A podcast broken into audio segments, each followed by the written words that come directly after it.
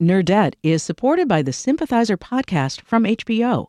Join host Philip Nguyen in conversation with the cast, crew, and author Viet Thanh Nguyen as they discuss the making of this historic HBO original limited series. Stream new episodes of HBO's The Sympathizer Sundays exclusively on Max, and listen to the Sympathizer podcast wherever you listen to podcasts. Think on your feet for our Fast and Curious 5K, a one of a kind race hosted by WBEZ and the Chicago Sun Times on Saturday, July 27th at Humboldt Park. More info and early bird registration at wbez.org/events.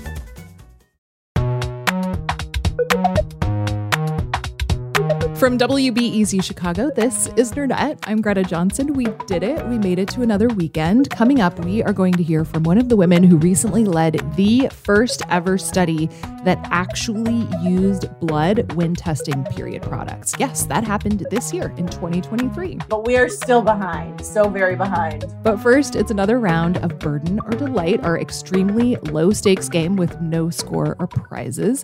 Playing with us this week is the senior producer of WBEZ WBEZ's daily talk show Reset, Meha Ahmad. Meha, hello. Hey, Greta. Also, here is the host of the Axios Today podcast, which is about to be replaced by a new weekly show that is coming out soon, which of course will still be hosted by Niala Boodhoo. Niala, hello. Always happy to play for the glory. Okay, so as I mentioned, this week we are back on our bullshit with the burden or delight game. This is very simple. I'm going to tell you about three different news stories from the week, and you can tell me whether each is a burden or a delight. So let's start with the new iPhone. It was unveiled this week. Part of the announcement included the fact that it will no longer be using a lightning cable to charge. Instead, it's going to use USB C which is a super common plug these days, they will actually charge faster. But this does mean that we're going to have to replace every single phone charging cord in our home. So, Meha, I want to start with you because I remember you're like tech anachronist. Is this a burden or a delight for you? Yeah, I mean, it's it's both, right? Like I'm glad that, you know, we're we, we're not going to be beholden to the proprietary um chargers that mm. Apple made us get. Mm-hmm. And yet I've got this charger everywhere. There's one in my backpack. There's right. one probably in every other outlet in my home. Um, uh, there's one at my desk. Like, what am I supposed to do with all of these things? but really glad, and also maybe in a petty way, that Apple was kind of forced into this by my understanding is the European Union rule that, you know, uh, everybody had to switch to, I guess, a USB C. And I like kind of that Apple was just sort of forced into this the way we were forced into getting their proprietary charger.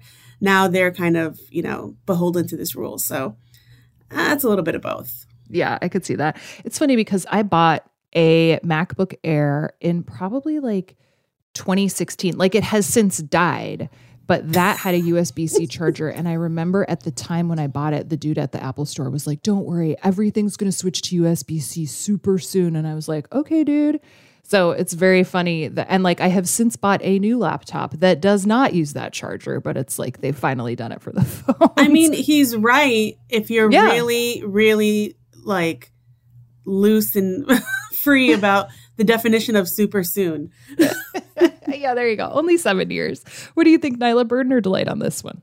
I feel like this is all burden. I feel like, first of all, I know this is going to sound dumb, but are there like different types of USB Cs? Because I feel like there are all of these little plugs that I think are supposed to be USB C, but then like my headphones, like my Sony noise canceling headphones takes a different mm-hmm. one for the charger than like my little travel white noise machine. Like I'm very confused. Like there doesn't seem to be a universal size of USB C. I think there is, but I think there's also mini USB, which a lot of like headphoney sort of, and like Kindle uses mini USB. So like it's still like you're going to need to bring like 17 chargers with you. It's not simplifying anything. No. exactly. Like to your point, I have so many of these cords everywhere and you amass all of them. And now what are we supposed to do with all of them? Yeah, I don't know. Maybe there's some sort of like crafting project we can do that would be like really meta commentary on the whole thing.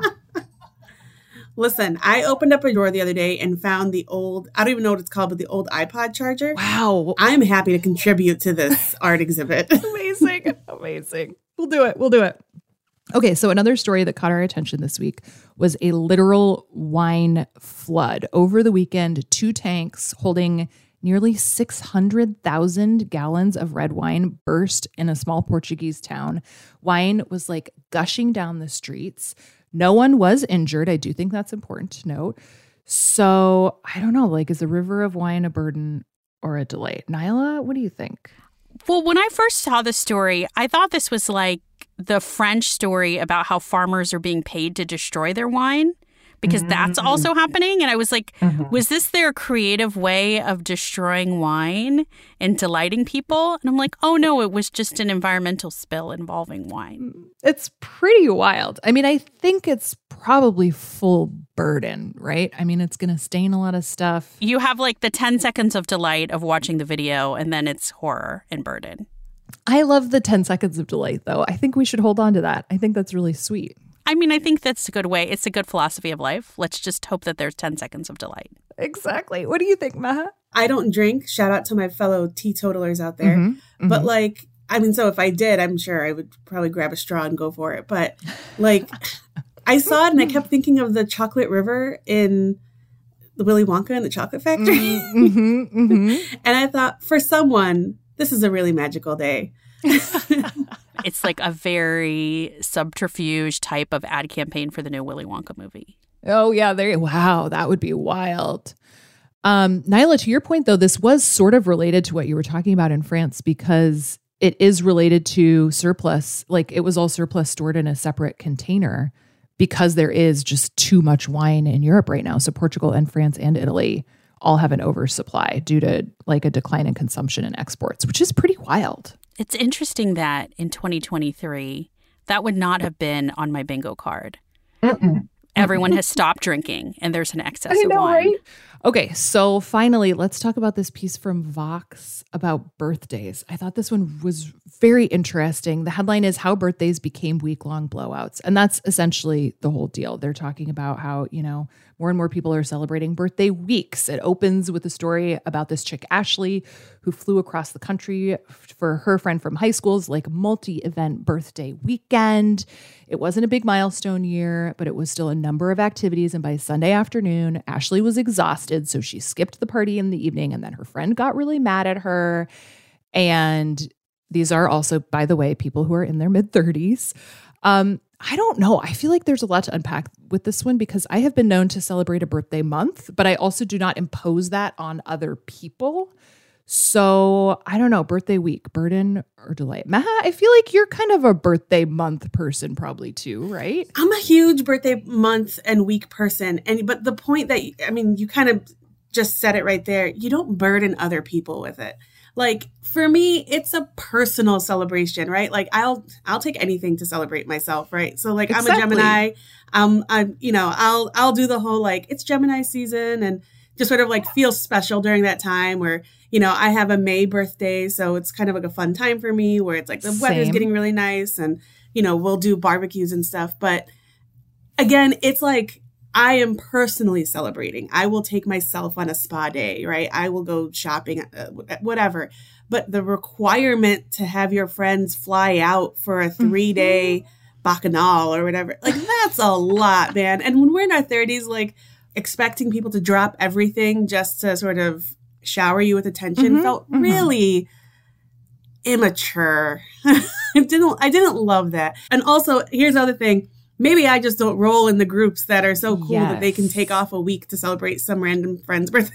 I mean, these people are not journalists. Let's just like, like these people are not people who work on daily news shows. They're like, I'm going to take a week off and go celebrate a friend's oh. birthday. My favorite part of the story was that in ancient cultures, only high ranking adult men got to celebrate their birthday.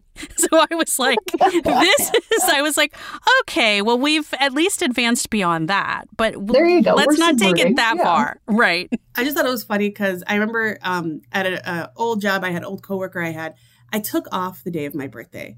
I didn't, I was like 25. I, you know, didn't want to be at work stressed out on my birthday, so I took the day off. Yeah. And my one of my coworkers kind of not like gave me grief about it, but kind of was like, "Oh, you took off for your birthday?" Like felt like it was so immature to mm. like who does that? Like, come on, we all have jobs. Let's go to work. And like, I till today completely disagree. You know, nothing's more miserable than being stuck at work, getting mad at somebody for, you know, a deadline you missed or whatever, and being like, today is my birthday. I can't believe I'm dealing How with dare this. you? So, yeah. and I'm, and I'm, and so I'm like thinking about that and being like, well, at least I wasn't like making, you know, 10 people fly out for a three day vacation. Like, Mm-mm. all I wanted was my day off. So I feel like, you know, Yeah. celebrate you however you want to celebrate. But um, I don't know. Yeah, just like don't burden people with it. 10 seconds of I mean, delight. 10 seconds of Yeah. delight also applies to birthdays. Yeah, I Meha, I think you're totally right about the not burdening other people. I think it also can be really inconsiderate. It's one thing if you have enough cash to fly all your friends out somewhere, then do that. Or like even, you know, I had a friend who for her 39th birthday like rented a space for several hours and all the drinks were free and there were snacks and that was a really fun way to celebrate her. I also that same friend actually does a thing where like she will also usually do like a brunch and karaoke and maybe one other thing but she knows her friends well enough that she invites specific people to specific things knowing who will like what you know it's like she doesn't even bother inviting me to karaoke that starts at 10 p.m because she knows there's no way i'm going to show up and i think that's lovely i think that's a beautiful celebration of our friendship you know Yeah, because it's also it's because at that point it's about it's about everybody. It's about the friends too. Yes. They, she is honoring her friends rather than looking to them to be like, "What are you going to do for me?" Yes, exactly. But yeah, I also just really like the idea of like, I think we should all probably, It kind of reminds me of something Glenn Hill said recently on the show, which is like the idea of romancing yourself when it's just you, like, you know, just appreciating softness and beauty and ease and like buying yourself flowers and, you know, all of those things. It's like, I think we should all be doing that stuff way more often. And if a birthday is a good excuse for it, then like go for it, you know? Yeah, celebrate you. I love that. I'm so glad we solved this problem, y'all. You are the best. Meha, Niala, thank you both so much for coming on this week. This was very fun. This was more than 10 seconds of delight. Yeah, anytime. Thanks for having me. In just a minute, we are going to talk about everyone's favorite topic, period blood. No, I'm not kidding, but it is a pretty fun conversation.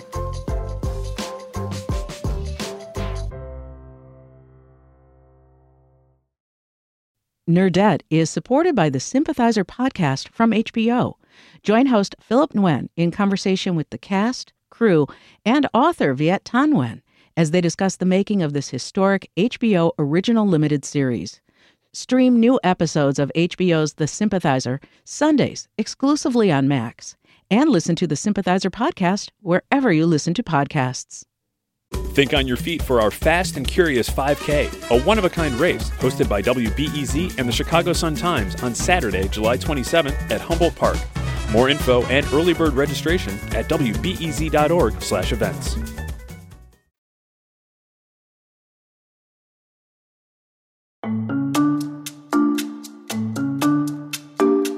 People who have periods often rely on the information on a box of pads or tampons that say how absorbent those period products are. But did you know that up until very recently, no one has ever published a study on menstrual products that used actual blood to test them? Studies really did look kind of like those tampon commercials with the blue liquid. They used saline. Our next guest, Dr. Bethany Samuelson Bannow, helped change that. I think some people would say I'm a little too comfortable talking about periods. Dr. Bannow is a clinician and hematologist at Oregon Health and Science University, and her team used expired blood from their hospital's blood bank to evaluate the absorbing capability of a variety of products from tampons to cups. And when I first learned about this study, the fact that no one had actually used blood to test period products until now, I was both deeply shocked and not at all surprised at the same time. Yes, I know exactly what you mean. What happened was we started noticing that more folks in our clinic were using uh, menstrual cups. And we typically, when we take a history to decide if somebody has heavy periods or not, we ask them how many pads or tampons they use. And we didn't really have a metric for these menstrual cups. So we thought, well, we should check out these menstrual cups and, and you know, period underwear and discs and all these new sustainable options. and before we did that, we wanted to go back and see, hey, how how were pads and tampons tested so we can say we're doing it consistently. Mm-hmm. Um, and that's when we really dug into the literature uh, and really found out gen- how generally little regulation there is. Um, it's really only tampons that are regulated, and that is because of the toxic shock that happened back in kind of the the 80s. They mm-hmm. developed the FDA developed something called the Tampon Task Force. And they are actually the ones, I know, amazing, right? That's so good. They're the ones who set the standard um, for using gram weight of saline to distinguish between types of tampons. And if you think about their goal, so their goal was really just to classify and, and make consistent uh, reports of absorbency between brands so an individual could choose the least absorbent product that they sure, needed. Sure. But then that just kind of continued to be used throughout the industry as far as we can tell. Uh, and so we thought, well, maybe we should uh, redo this as well as checking out the the period underwear and menstrual cups and all that. Oh my God. So, yeah, a US news article about this stated that a search of the medical literature for the term menstrual blood turns up about 400 articles published over the past several decades versus 10,000 on erectile dysfunction. That does not surprise me. Did you know that the NIH didn't require women to be a part of clinical trials funded by them until 1993? I did know that. I did, and I'm still mad about it. we, we've come a long way since 1993, but we're still behind. So very behind. It's just so fascinating. I mean, it really is and I know these are a lot of very smart and very well intentioned people in these rooms, but it really does often feel like there's just a guy in charge somewhere who's like, oh, yeah, no, I know a lot about women. I don't need to actually look at one to know. like, God forbid I have to engage with women. But, but yes, I'm an expert in this situation. You know what I mean? Yeah. Well, the funny thing about women's health, and, and this is something that I discover more and more as I do more research, is you know, we're sort of at the point in time where we think that we really understand basic physiology, mm. and there's not really any funding for doing basic physiology studies anymore because they want to focus the funds on treat- treatment. Uh, and diagnosis and things like that. But in reality, because we missed the opportunity to study the physiology of all this, you know, for decades, if you know, maybe centuries.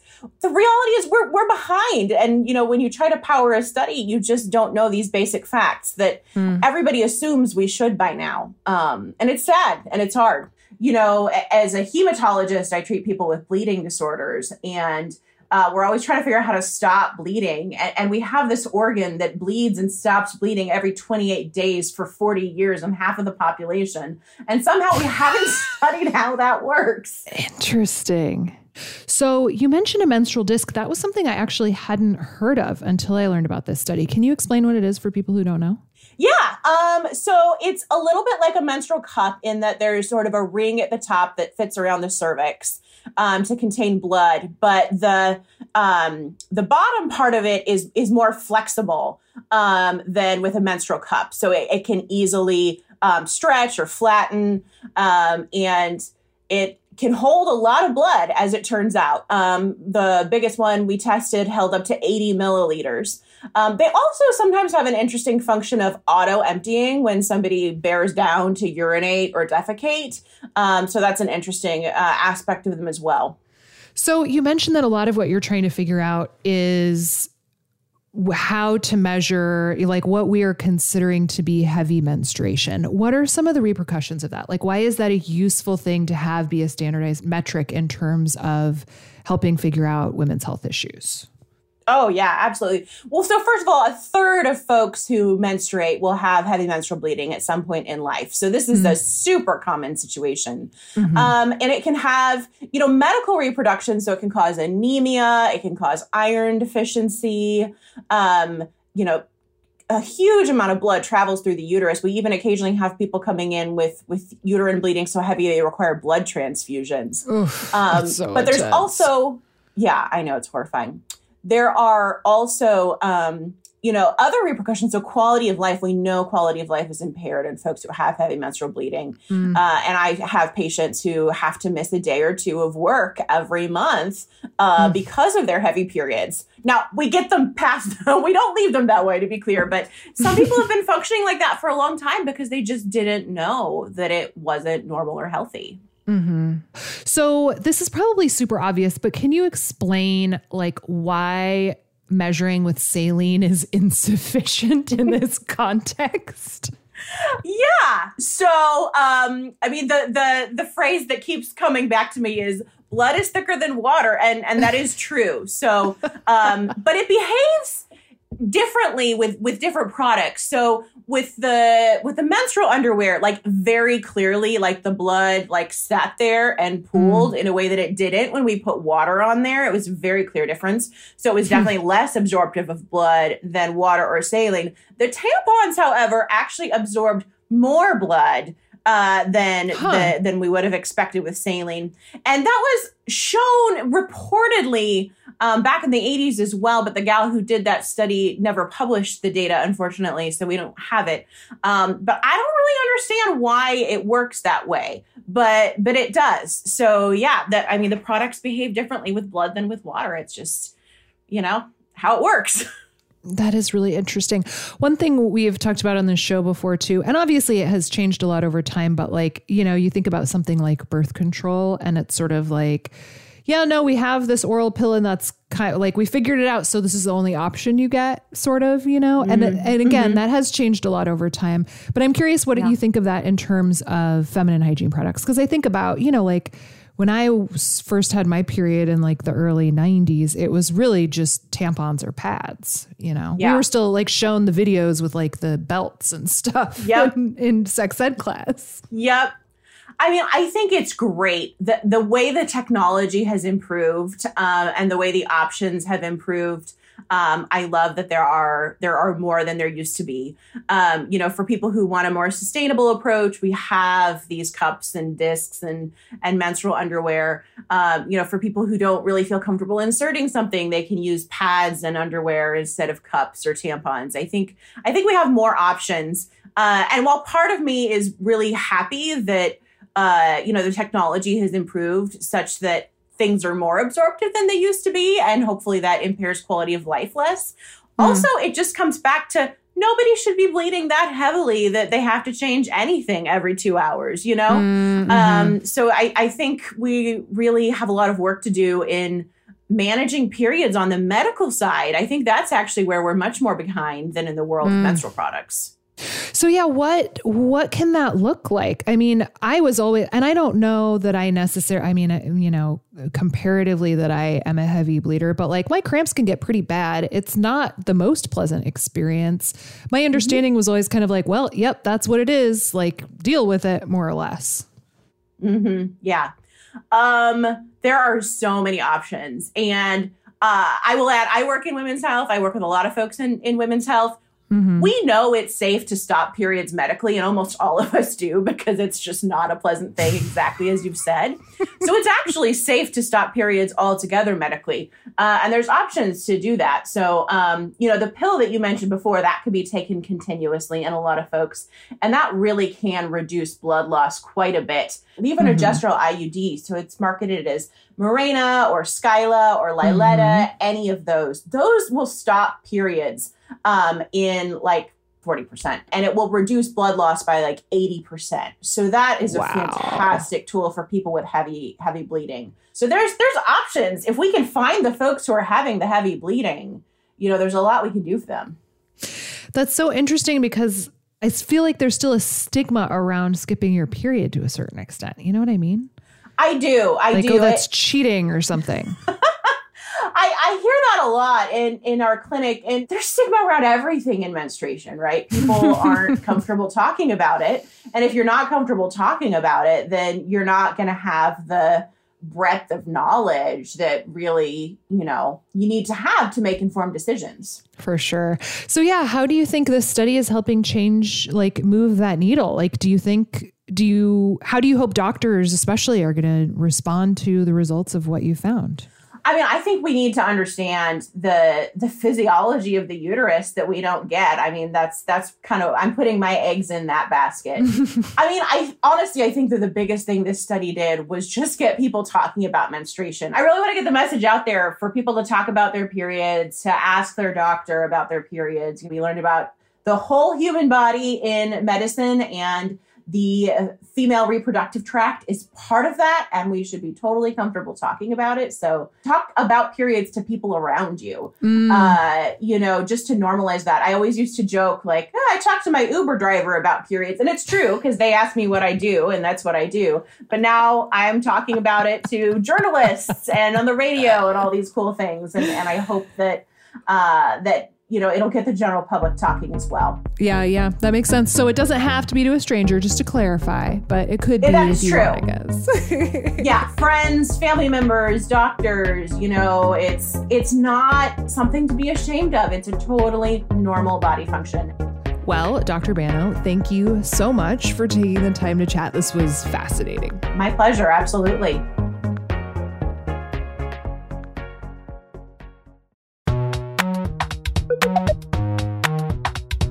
All right, that's it for this week. Thanks as always for listening along. We are somehow halfway through the month of September. That means our book club pick this month is Happiness Falls by Angie Kim. The author interview is already in the feed.